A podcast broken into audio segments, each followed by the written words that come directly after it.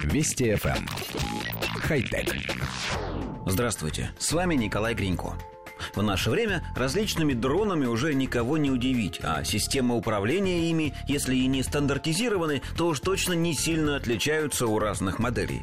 Однако сотрудники Федеральной политехнической школы Лозанны разработали систему управления дронами при помощи движений корпуса – при этом после серии испытаний исследователи пришли к выводу, что такой способ гораздо удобнее стандартного управления джойстиком.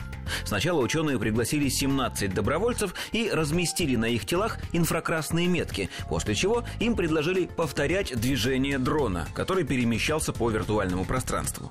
Добровольцам было предложено двигать телом так, как им казалось удобным и логичным. Кто-то вытягивал руки вперед, кто-то плыл, а кто-то просто наклонял корпус в нужную сторону.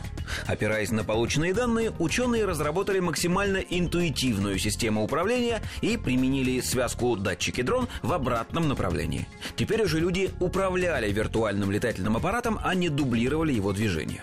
Как заявили участники эксперимента, управлять дроном телом оказалось легче, чем кажется. Это гораздо более интуитивно, чем работа с джойстиком. Коллектив редакции нашей программы полностью согласен с тем, что джойстики давно пора на что-то менять. Этот способ управления различными механизмами был изобретен довольно давно и за прошедшее время изменился очень мало.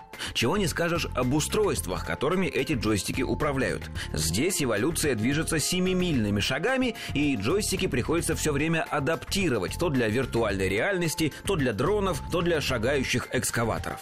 Так что необходимость в кардинально новой системе управления назрела давно. Но и с предложением швейцарских инженеров мы согласиться не можем. Конечно, порулить беспилотником 5 минут, наклоняя корпус в разные стороны, это легко и даже весело. Но если вам предстоит заниматься этим хотя бы час, а то и полный рабочий день, вы поймете, какая это нагрузка на позвоночник и мышцы спины.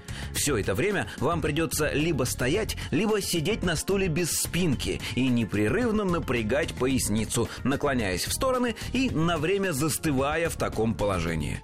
Нам кажется, что даже полчаса в таком режиме нормальный человек не выдержит, так что нужно продолжать поиски других вариантов.